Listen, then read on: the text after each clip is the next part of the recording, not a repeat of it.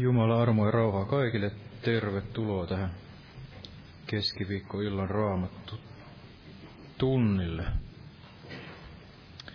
Aloitetaan tämä kokous yhteisellä laululla. Otetaan tämä 201, 201 näistä vihreistä lauluvihoista.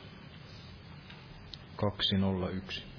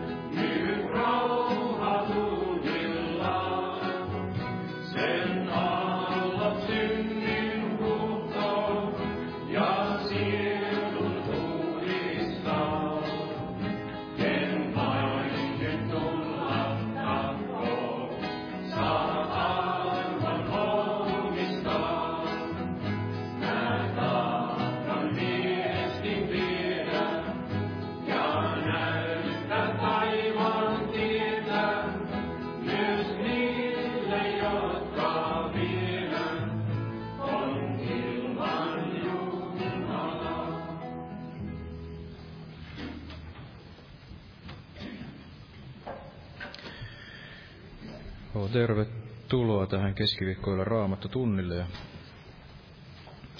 olemme jälleen Jeesuksen nimessä koolla ja kokoontuneet kuulemaan hänen sanansa. Ja tämän illan raamattotunnin aihe löytyy täältä Filippiläis, Paavalin kirjeessä Filippiläisille luvusta kaksi ja jakeesta 13, eli Paavalin kirja Filippiläisille luku 2 ja 13 ja se on tämä luvun loppuosa, että hänen hyvä tahtonsa tapahtuisi. Että hänen hyvä tahtonsa tapahtuisi. Ja luen tästä jakeesta 13 tähän jakeeseen 16. Sillä Jumala on se, joka teissä vaikuttaa sekä tahtomisen että tekemisen, että hänen hyvä tahtonsa tapahtuisi. Tehkää kaikki nurisematta ja epäröimättä, että olisitte moitteettomat ja puhtaat, olisitte tahrattomat Jumalan lapset kierron ja nurjan sukukunnan keskellä, joiden joukossa te loistatte niin kuin tähdet maailmassa. Tarjolla pitäessänne elämän sanaa, ollen minulle kerskaukseksi Kristuksen päivänä siitä, etten ole turhaan juossut enkä turhaan vaivaa nähnyt. Ja Jumalan hyvä tahto ilmenee tietysti tässä maailmassa monella tavalla. Ja Jumalalla on hyvä tahto niin jumalattomia kuin sitten niitä kohtaan, jotka ovat näin uudesti syntyneet ja uskovat Jeesukseen. Eli tämä aika on vielä tätä armon aikaa, jolloin Jumala antaa sen sateensa koittaa niin hyville kuin pahoille.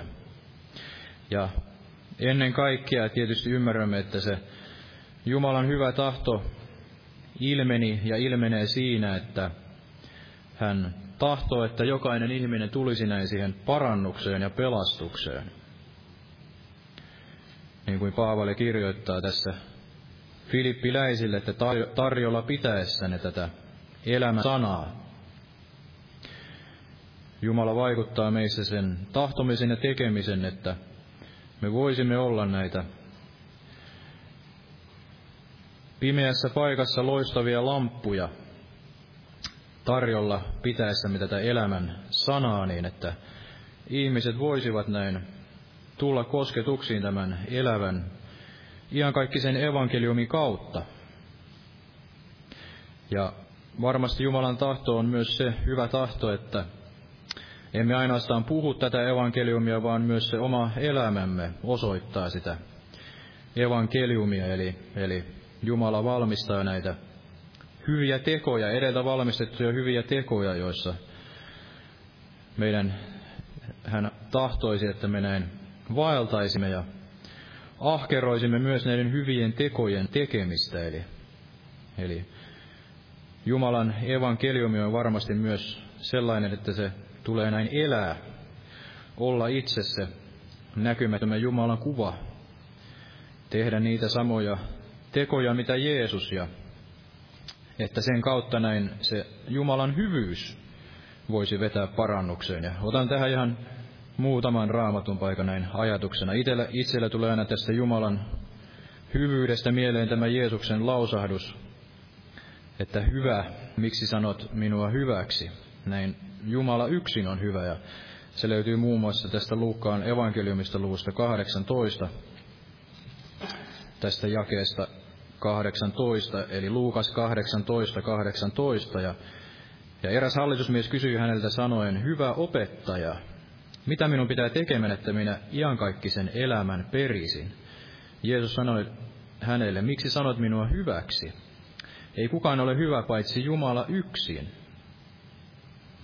Eli Jeesus ikään kuin kiertäen tahtoi ilmaista sen, että hän itse asiassa oli tämä hyvä. Ja eikö ole niin, että Jumala yksin on hyvä? Jos Jeesus oli hyvä, niin eikö hän ollut sitten tämä Jumala? Ja näin itse koin etsikkoaikana, että Jeesuksessa näkyy todella tämä Jumalan hyvyys, eli hän on tämä näkymättömän Jumalan kuva. Ja jos meillä on se Kristuksen mieli, niin varmasti meillä on se sama mieli. Ahkeroitsisimme niitä hyviä tekoja ja tekisimme niitä Jumalan tekoja, mitä, missä Jeesus näin vaelsi. Eli varmasti myös on se viides evankeliumi, se on se meidän oma elämämme. Ja niiden hyvien tekojen kautta niin ihmiset voivat sitten nähdä sen Jumalan hyvyyden ja tulla sitä kautta vedetyksi näin parannukseen, kun he etsikko aikana sitten muistelevat näitä. Ja niin kuin sanoin, niin varmasti se kaikkein suurin teko, missä ilmenee tämä Jumalan hyvyys ja ihmisrakkaus, niin on tämä tietenkin tämä ristin työ ja pelastus. Eli, eli luen tästä roomalaiskirjasta luvusta kahdeksan tämän jakeen 32. Paavalin kirja roomalaisille luu 8 ja 32, että hän, joka ei säästänyt omaa poikaansakaan, vaan antoi hänet alttiiksi kaikkien meidän edestämme, kuinka hän ei lahjoittaisi meille kaikkea muutakin hänen kanssansa. Eli, eli Jumala on antanut sen kaikkein rakkaimpansa, hänen ainokaisen poikansa, ja tämä on varmasti se kaikkein suurin Jumalan hyvyyden ja rakkauden osoitus ja, ja myös samalla lailla niin meidän tulisi olla valmiita näin käymään se ristin tie. Varmasti siinä ilmenee se Jumalan hyvyys näin meidänkin elämässämme, kun me valitsemme sen kaidan tien ja ristin tien. Käymme näin Jeesuksen jalanjäljissä ja varmasti sillä tiellä niin Jumala on myös lahjoittava meille sitten kaiken muun siinä ohessa, eli kun etsimme ensin Jumalan valtakuntaa ja hänen vanhurskauttaan, niin kaikki muu annetaan siinä ohessa ja silloin voimme todella niin itse heijastaa sitä Jumalan hyvyyttä tähän maailmaan. Ja näin täällä sanotaan roomalaiskirjan luku 2 ja 4. Roomalaiskirjan luku 2 ja 4, että vai halveksitko hänen hyvyytensä ja kärsivällisyytensä ja pitkämielisyytensä runsautta, etkä tiedä, että Jumalan hyvyys vetää sinua parannukseen. Eli se Jumalan hyvyys ja rakkaus näin tulisi meistäkin näkyä ja aiheuttaa sen piston näin jumalattomien sydämeen. Meidän elämästämme ja varmasti sitten näin seurakunnan elämästä, eli keskinäisestä rakkaudesta teidät tunnetaan näin minun opetuslapsikseni, ja tämän kautta myös ihmiset voivat nähdä sen Jumalan hyvyyden ja rakkauden, ja,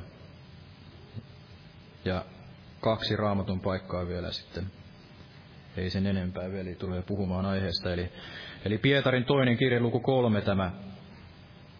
Pietarin toinen kirja luku 3 ja 9, että ei Herra viivytä lupauksen täyttämistä niin kuin muutamat pitävät sitä viivyttelemisenä, vaan hän on pitkämielinen teitä kohtaan, sillä hän ei tahdo, että kukaan hukkuu, vaan että kaikki tulevat parannukseen.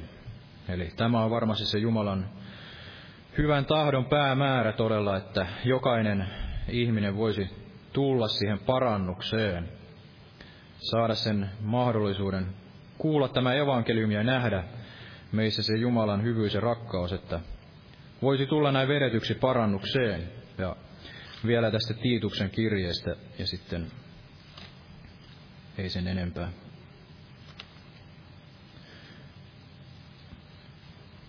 Paavalin kirje Tiitukselle luku kolme ja jakeesta kolme.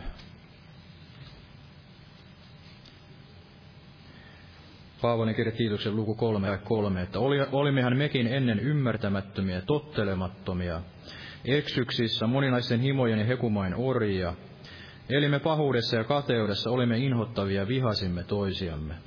Mutta kun Jumalan, meidän vapahtajamme hyvyys ja ihmisrakkaus ilmestyi, pelasti hän meidät, ei vanhurskaudessa tekemiemme tekojen ansiosta, vaan laupeutensa mukaan, uudesti syntymisen peson ja pyhän hengen uudistuksen kautta, jonka hengen, hengen hän runsaasti vuodatti meihin meidän vapahtajamme Jeesuksen Kristuksen kautta, että me vanhuskautettuina hänen armonsa kautta tulisimme iankaikkisen elämän perillisiksi toivon mukaan. Tämä sana on varma, ja minä tahdon, että sinä näitä teroitat, niin että ne, jotka Jumalaan uskovat, ahkeroisivat hyvien tekojen harjoittamista – Nämä ovat hyviä ja hyödyllisiä ihmisille. Ja niin edelleen.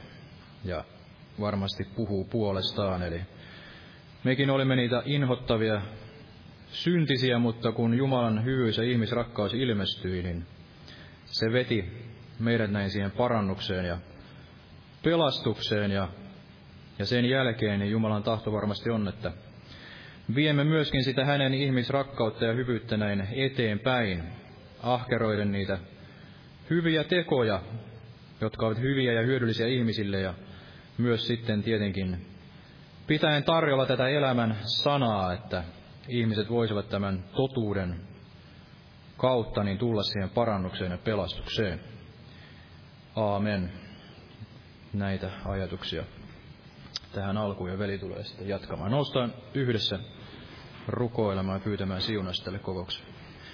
Kiitos Jeesus todella, että sinun hyvyytesi ja ihmisrakkautesi on todella ilmestynyt Jeesuksessa Kristuksessa, Jeesus. Kiitos Jeesus. Tänä päivänä me ylistämme ja kiitämme sinua ja kiitämme siitä pelastuksesta, jonka olet valmistanut jokaiselle meille, jokaiselle ihmiselle tässä maailmassa. Ja sinun tahtosi on totisesti, että jokainen tulisi näin siihen parannukseen ja pelastukseen. Et tahdo, että yksikään ei joutuisi sinne kadotukseen. Ja kiitos Jeesus, että olet aloittanut meissä sen hyvän työn. Ja sinun tahtosi on, että me kerran kaikki olisimme siellä taivaan kodissa, Jeesus. Sinä ei jätä sitä työtäsi kesken kenenkään meidän elämässämme, Jeesus. Kiitos, Jeesus, tänä päivänä todella siitä pelastuksesta ja veriarmosta, Jeesus. Kiitos, että saamme olla täällä tänään, Jeesus. Ja siunaa tämä kokous, Jeesus, sinun pyhässä nimessäsi, Jeesus. Olet täällä lupauksesi mukaan meidän keskellämme. Puhu sanasi ja henkesi kautta, Jeesus. Anna veljelle ne oikeat sanat julistaakseen sitä evankeliumia tänäkin päivänä, Jeesus. Avaa meidän su- sydämemme näin kuulemaan, korvamme kuulemaan, vastaanottamaan kaikki se, mitä tahdot puhua, Jeesus.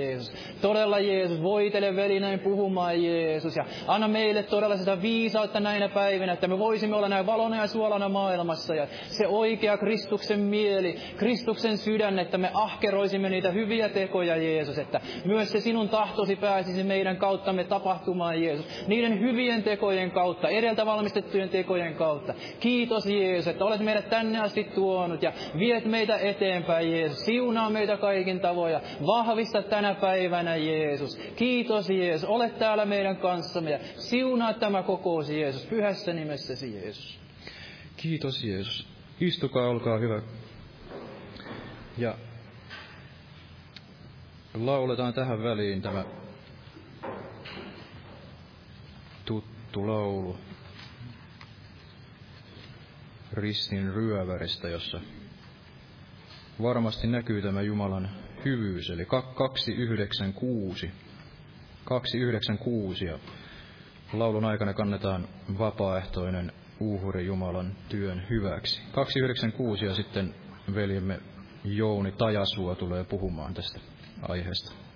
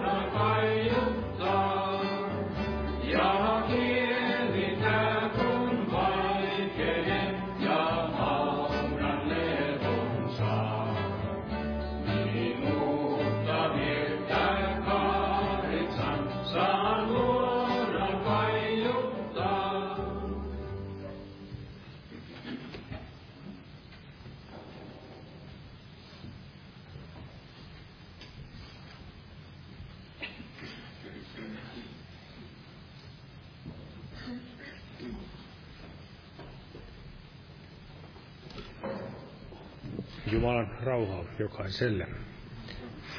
Eli aiheena, että hänen hyvä tahtonsa tapahtuisi. Ja voidaan ajatella näin, että koska Herra on hyvä, niin hänellä on aina hyvä tahto meitä ihmisiä kohtaan. Näinhän siellä enkelitkin Jeesuksen syntymässä iloitsivat ja ylistivät Jumalaa, että kunnia Jumalalle korkeuksissa ja maassa rauha ihmisten kesken, joita kohtaan hänellä on hyvä tahto. Eli Jumalan tahto tulee esille täällä hyvin paljon täällä sanassa, että hän on hyvä Jumala, hän ei tahdo pahaa kellekään luodullensa. Ja mietin nyt, mistä kannattaisi lähteä liikkeelle tässä asiassa, mutta otetaan vaikka tuo lähtökohdaksi toi Jeremia 29. Nämä on hyviä tämmöisiä, tai sanotaan että hyvin tuttuja sananpaikkoja, mutta näitä me aina tarvitsemme uudelleen vahvistamaan ja vahvistamaan meitä. Täällä sanotaan 29. luku, ja tämä jää 11. 29 jää 11. Tässä sanotaan näin, että sillä minä tunnen ajatukseni, jotka minulla on teitä kohtaan, sanoo Herra. Rauhan eikä turmion ajatukset, minä annan teille tulevaisuuden ja toivon. Eli Jumalan tahto on hyvä. Hänen tahtonsa oli hyvä Israelia kohtaan.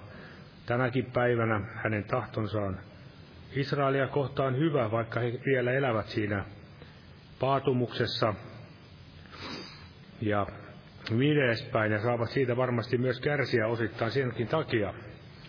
Mutta hänellä on kuitenkin pohjimmainen tarkoitus aina hyvä. Ja tämä, kun me uskovaisetkin ymmärtäisimme ju, juuri, että miten tärkeää on juuri omassa elämässämme, että se hänen tahtonsa tapahtuisi.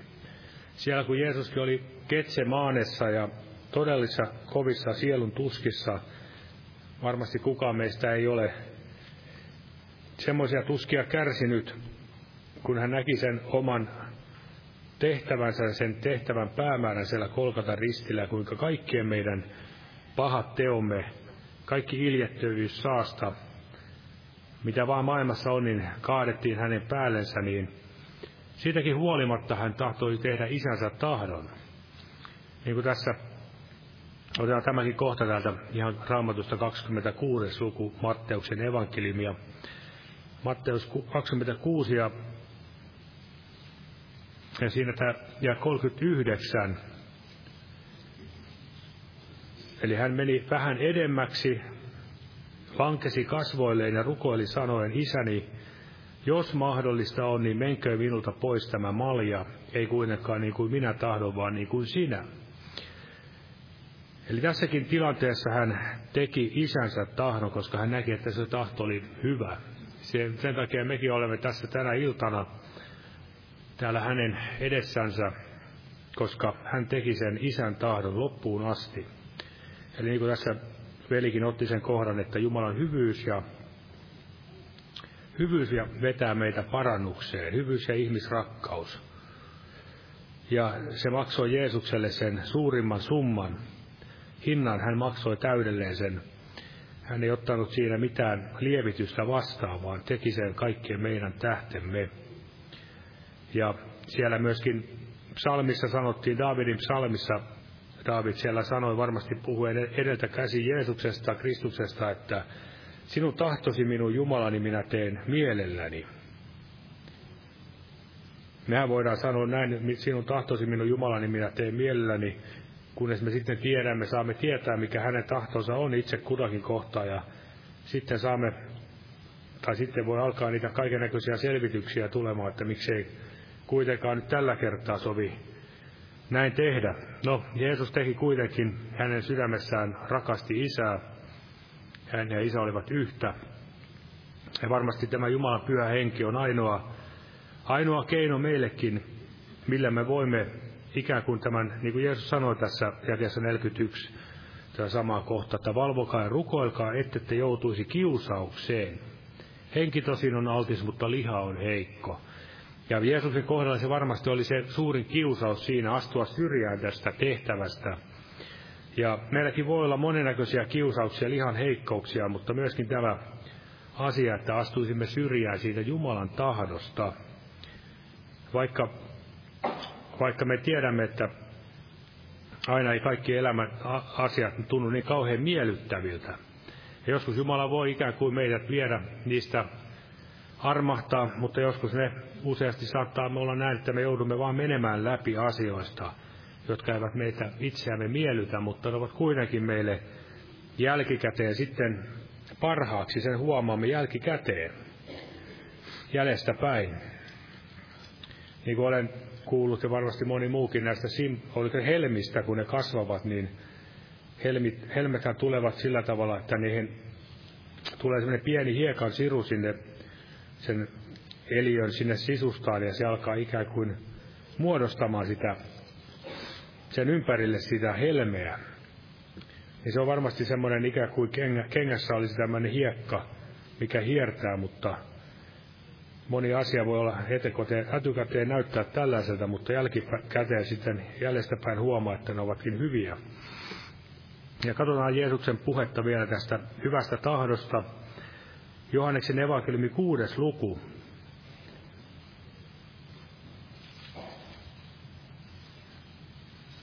Johanneksen evankeliumi kuudes luku ja tämä jää 38.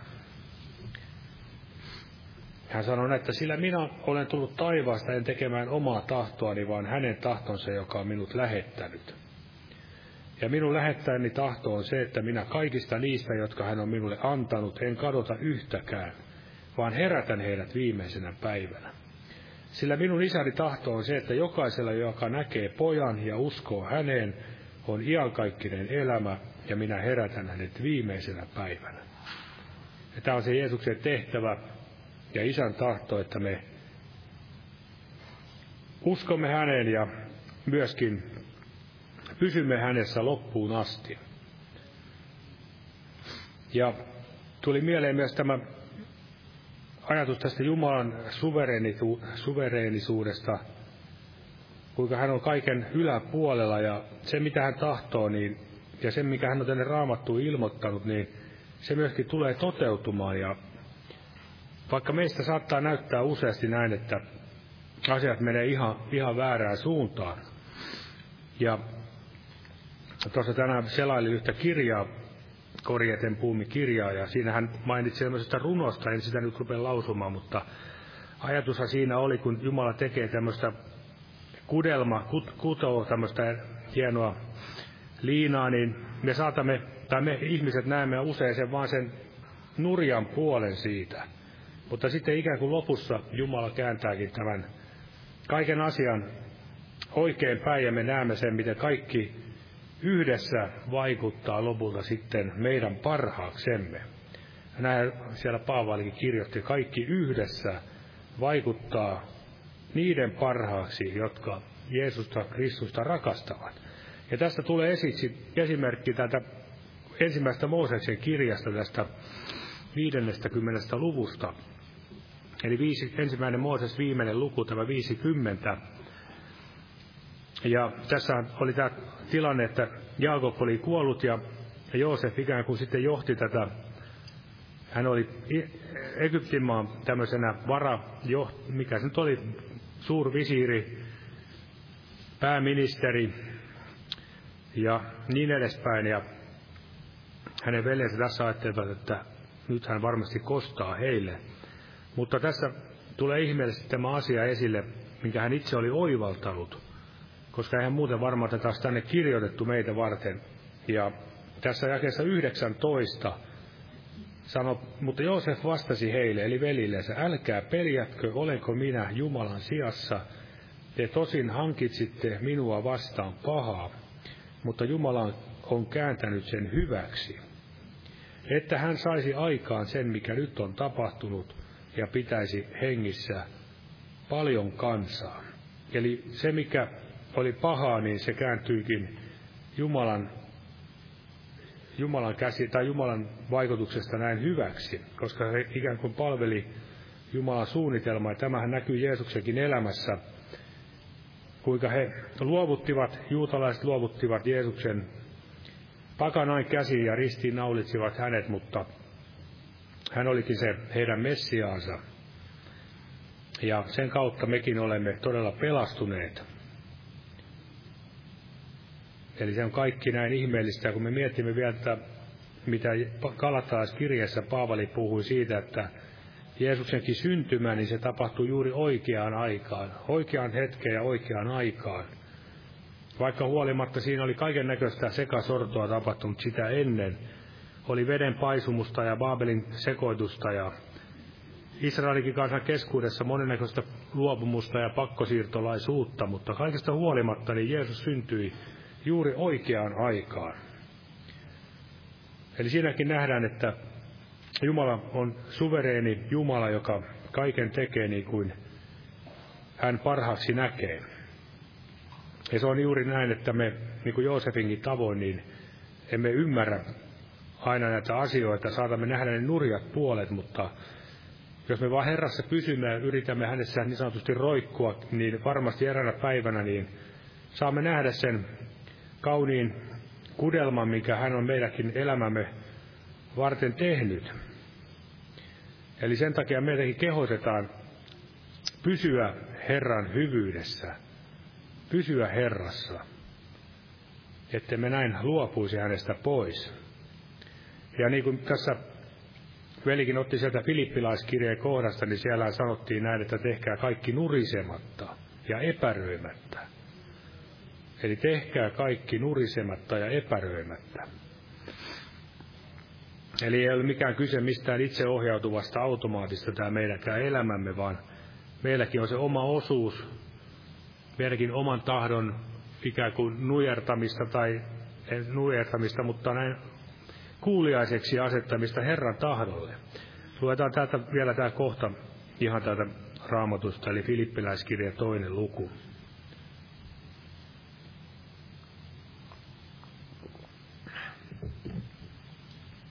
Toinen luku ja siinä 13 jae.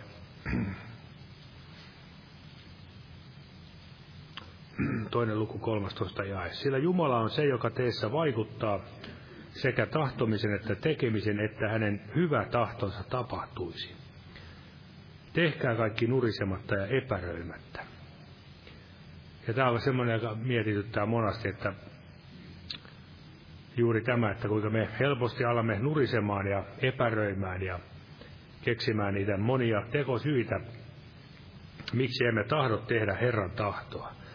Ja ikään kuin asetumme Jumalan ylä, yläpuolelle ja neuvomme häntä, että ei näin, vaan tehdään mieluummin niin kuin minä tahdon. Mutta näin ei tulisi olla, vaan että Herra auttakoon siinä, että me nöyrtyisimme hänen väkevän käden alle. Ja jää 15, että olisitte moitteettomat ja puhtaat, olisitte tahrattomat Jumalan lapset, kierron ja nurjan suukunnan keskellä joiden joukossa te loistatte niin kuin tähdet maailmassa. Olemmeko ne, me niin kuin nämä tähdet maailmassa kierron nurjan suukunnan keskellä, vaan vai onko sitten näin, että olemme mukautuneet tämän maailman ajan mukaan? Se on helppoa mukautua, mutta Herra auttakoon, että näin ei kävisi, koska silloin emme ole enää moitteettomia ja puhtaita. Emme ole tahrattomia ja nuhteettomia, vaan olemme todella silloin saastuneet tästä maailmasta. Eli tässä on varmasti semmoinen paikka, mitä aina tulee miettiä, ajatella sitä Jumalan hyvyyttä, mutta myös hänen ankaruuttansa, jos emme hänessä pysy. Ja todella tämä Jumalan tahtohan ilme, ilmenee tässä sanasta, niin kuin me hyvin tiedämme. Jumalan sanan kokonaisuudessaan ja hänen tahtonsa ilmoitus meille, se on riittävä riittävä ilmoitus meille tänäkin iltana, tänäkin päivänä. Ja, ja, ja otan tässä muutaman kohdan. Psalmi 119. Psalmi 119 ja siinä jakeet 129 ja 130. Psalmi 119, jakeet 129 ja 130 tässä sanotaan näin, että ihmeelliset ovat sinun todistuksesi, sen tähden minun sieluni ottaa niistä vaarin. Kun sinun sanasi avautuvat, niin ne valaisevat ja antavat yksinkertaiselle ymmärrystä. Eli Herra, antako meille sitä ilmestyksen ja viisauden henkeä hänen tuntemisessaan, ja hän myöskin valaiskoo meille sanansa. Nämä kirjoitukset, kyllä ne antavat meille viisautta, ymmärrystä, ja ne ovat silloin meille opiksi ja ojennukseksi ja myös nuhteeksi. Täällä Paavali kirjoitti myös tästä samasta asiasta täällä Tessalonikalaiskirjeessä, ensimmäisessä kirjeessä Tessalonikalaisille, täällä toisessa luvussa, toinen luku, ensimmäinen kirje Tessalonikalaisilta jakeet 12 ja 13.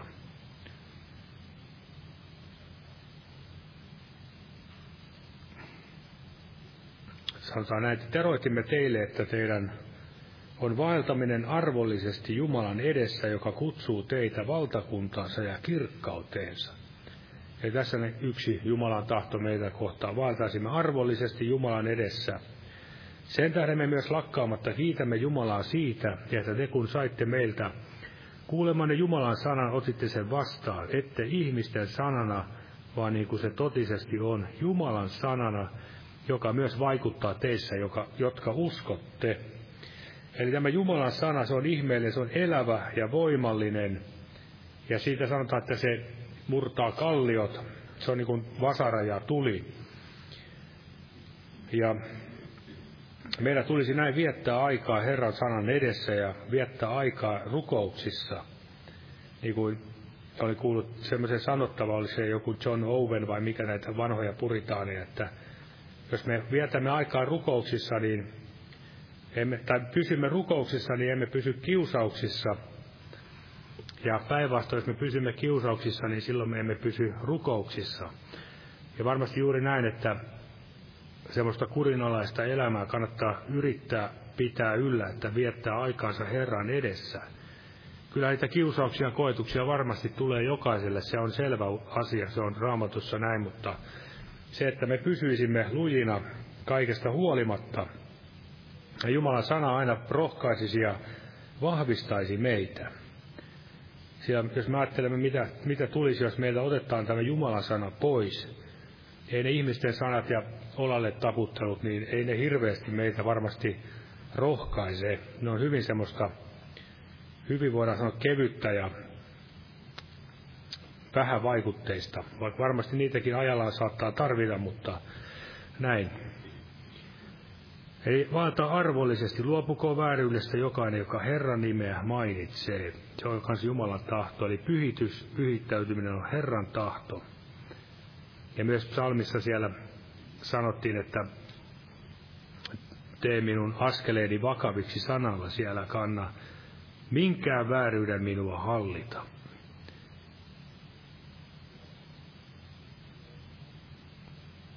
Tuomio alkaa aina Jumalan huoneesta. Me olemme Jumalan huone, niin kuin siellä myös hebrealaiskirjassa sanotaan. Ja myöskin jos me ajattelemme, että Herra tuomitsee tämän maailman, Herra tuomitsee Hamasin, kaikki nämä Hispollahit ja muut, niin kuitenkin se Herra tuomio alkaa hänen omasta huoneesta ja, ja se tarkoittaa seurakuntaa, mutta varmasti myös tätä Israelikin kansaa, ennen kuin hekin kääntyvät kokonaan Jumalan puoleen. Eli Jumalan valinta, suuri hyvyys, armo velvoittaa myös meitä pysymään siinä hänen rakkaudessaan ja armossaan.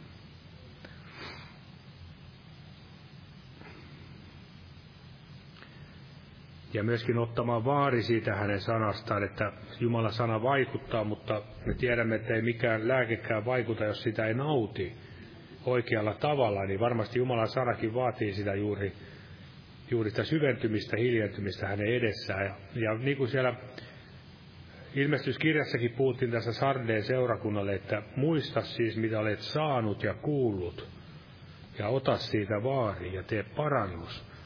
Eli ei ole aina kyse siitä, että pitää tulla joku uusi profeetta tai uusi ilmestys, vaan Raamattua kehottaa meitä muistamaan, mitä olemme jo saaneet ja kuulleet. Ja siellä Jeremiakin kirjassa puhuttiin siitä, että heidän tuli etsiä niitä muinaisia polkuja, siellä myös Iisakinkin aikana, kun Abrahami oli palvelijoineen kaivattanut siellä kaivoja, niin mainittiin semmoinen asia, että filistealaiset olivat tukkineet niitä kaivoja. Ja Iisakin aikana ei tullut niin, että he etsivät vain uusia kaivoja, vaan he todella kaivoivat ne vanhat, vanhat kaivot uudelleen auki. varmasti tässä on paljon semmoista hengellistä kuvaa meille jokaiselle, että tulee todella ottaa vaari tästä Jumalan sanasta. Ja oli laittanut tähän tämmöisen asian, että pelastus on Jumalan tahto. No se varmasti nyt on jokaisen meidän omakohtainen kokemus siinä, että kun me olemme pelastuneet, niin se on Jumalan tahto. Ei kukaan varmasti vasten Jumalan tahtoa voi pelastua. Ja pelastuksen riemu, sekin on Jumalan tahto. Eli iloita aina Herrassa. Evankeliumi ei ole semmoinen kuoleman ja surun, surun asia. Tosin se on niille, jotka eivät sitä usko, niin se antaa sen kuoleman löyhkä, mutta Kristuksen tuoksu on pelastukseksi ja se antaa sitä todellista iloa. Niin kuin Raamattu puhuu, että ilo on taivaassa suurempi enkeleillä yhdestä syntisestä, joka tekee parannuksen. Jeesuksenkin syntymä oli suuri ilo juhla, mutta varmasti uskon näin, että se sama toistuu aina, kun joku syntinen ihminen kääntyy hänen puoleensa. Se on varmasti hyvin rajaton ilo siellä taivaassa, koska se on niin mittaamattoman arvokas tämä meidän sielumme pelastus. Sitä ei kukaan muu voinut tehdä kuin Jumala itse tulemalla lihaksi. Ja me muistamme myös siellä, miten apostolisena aikanakin, kun Filippus siellä Samariassa saarnasi evankeliumi, niin syntyi suuri ilo siinä kaupungissa. Ja se myös, että uudistuminenkin tuottaa iloa Herrassa. Se, että uskovainen, joka on jo tullut uskoon, mutta on ikään kuin loitontunut elämässään Herrasta, niin hänenkin elämässään se uudelleen ikään kuin ne kaivot auet, aukaistaa, vesilähteet, elämän lähteet, niin se tuottaa aina suurta iloa. Täällä sanoo tämä apostolien teot kolmas luku. Apostolien teot kolmas luku, näin tässä jakeessa 19. Israelin kansalle, joka oli tehnyt paljon vääryyttä ja näin, näin tota, aiheuttanut sen, mikä Jumala oli edestä tiennyt, eli Jeesuksen kärsimyksen ja myöskin kuoleman ja ylösnousemuksenkin. Ja tosi ylösnousemus oli Herran tekemä.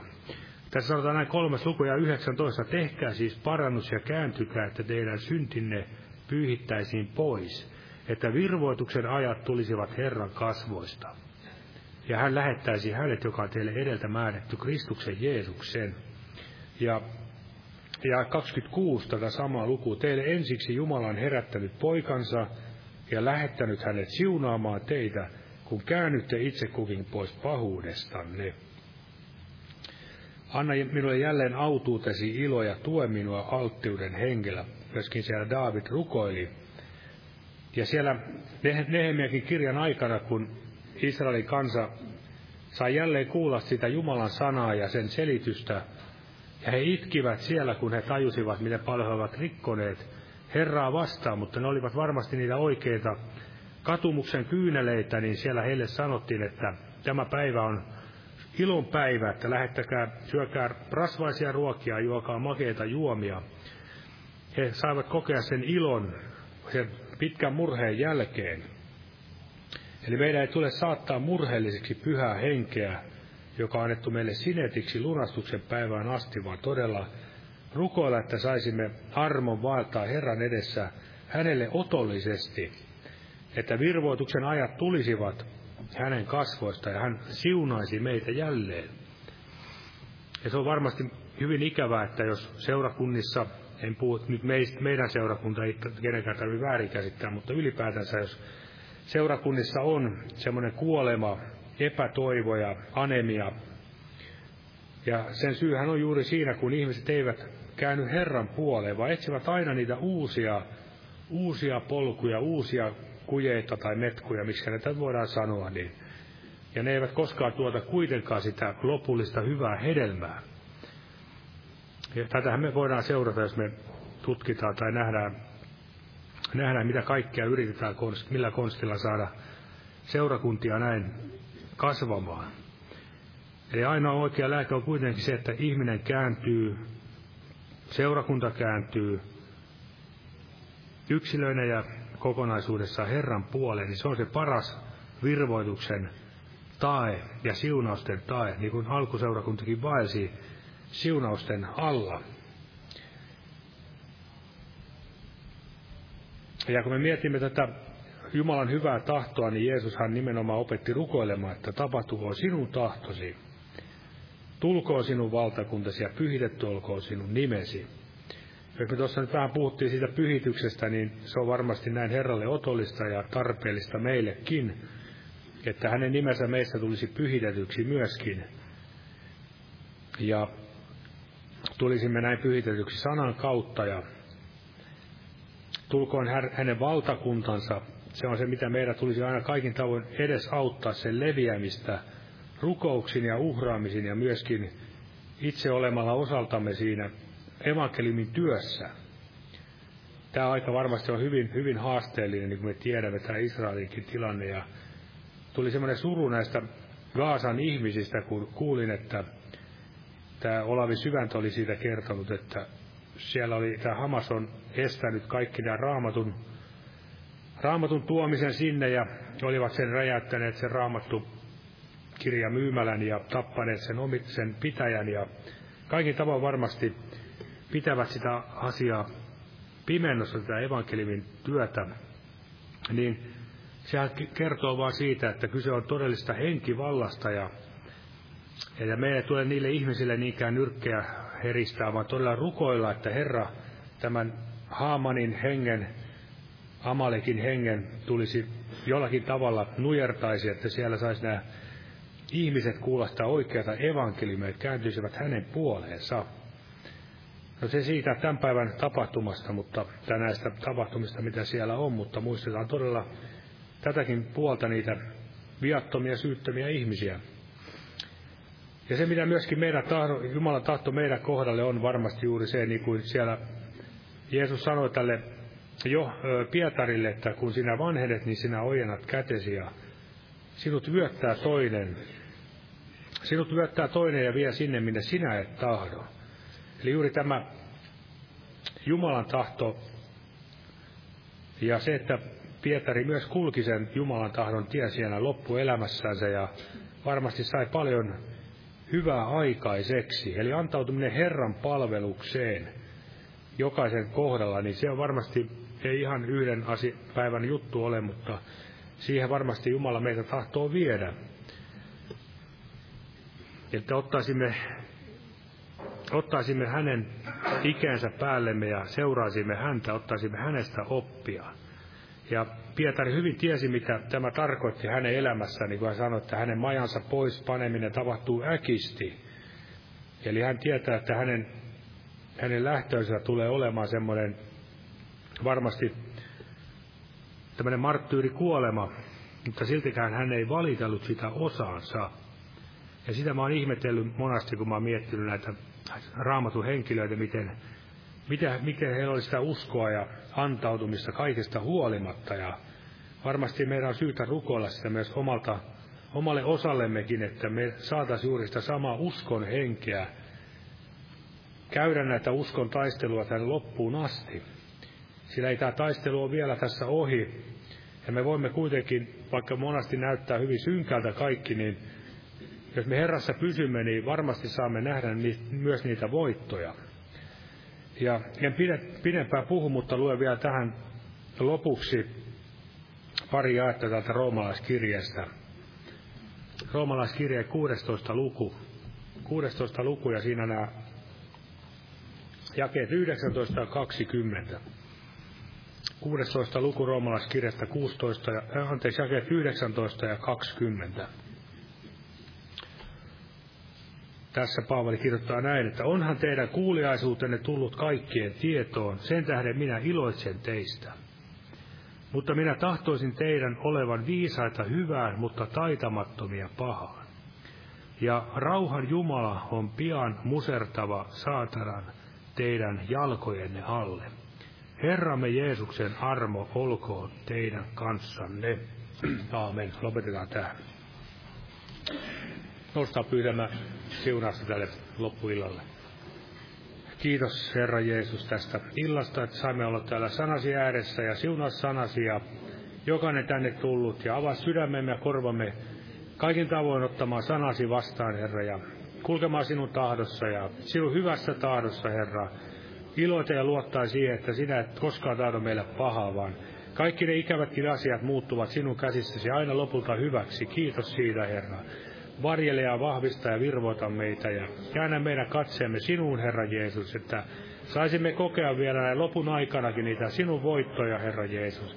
Sinun edeltä valmistettuja tekoja. Kiitos siitä, Herra, että saat voimallinen ojentamaan kätesi myös tänne meidänkin keskuuteen, parantamaan sairaita ja antamaan näitä armolahjoja, Herra, rakentamaan toinen toisiamme ja vedä pois poikenneita, Herra, luopuneita, Herra, takaisin yhteyteesi ja vahvista meitä jokaista tässä tänä iltana, Herra Jeesus, pyhässä nimessäsi. Kiitos, Herra Jeesus. Saamme luottaa sinun armosi tänäkin iltana. Kiitos, Jeesus. Jää siunaamaan nimessäsi.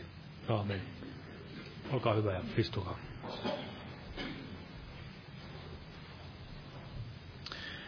Kiitos Jeesus. Tuossa tuli mieleen, kun Jouni puhui, katselin tätä kuorolavaa, niin kuinka moni meistä muistaa, että tämä seurakunta oli muutama vuosi sitten vielä ihan semmoinen kraateri tai ikään kuin pommin jäljiltä todella. Minulla on siitä kuvia ja videoita, kun tässä kuorolavan kohdalla oli semmoinen monttu, ja siellä vesi vaan virtasi. Mutta Jumala armosta, niin todella hän on kääntänyt sen pahankin näin hyväksi, eli ihmeellistä, että seurakuntamme saa näin vielä olla tässä ja tehdä tätä työtä, ja tuli mieleen myös tässä hiljattain kastettiin eräs nuori mies tai, tai vähän nuorempi kuin minä. Ja, ja siinä koin todella semmoista hengen iloa, kun hän kävi kasteella ja koin sen, että todella suuri on ilo taivaassa siitä yhdestä syntisestä, joka tekee näin parannuksen. Ja siskokin sanoi siinä todella, että, että tunsi hengessä sen ilon. Oikein ihmettelin, kun suu pakosta näin melkein pakosta näin vääntyi hymyyn, että, että meidänkin seurakunnallamme varmasti on vielä edessä niitä voittoja ja, ja Herran tahto on se, sen tähden hän on asettanut tämän seurakunnan, että niitä sieluja voisi näin tulla pelastukseen ja parannukseen. Ja Jumala totisesti on näin voimallinen kääntämään sen hyvän pahaksi ja antamaan vielä sitä elon leikkuuta, laupeuden leikkuuta. Tällaisia tuli mieleen. Ja lauletaan tähän loppuun tämä 638, 638 näistä vihreistä lauluvihosta. Jumalan siunausta kaikille ja huomenna evankeliointi ilta ja perjantaina rukous, kokous kello 19 ja sunnuntaina sitten eh, herätyskokous kello 18. Tervetuloa näihin kokouksiin.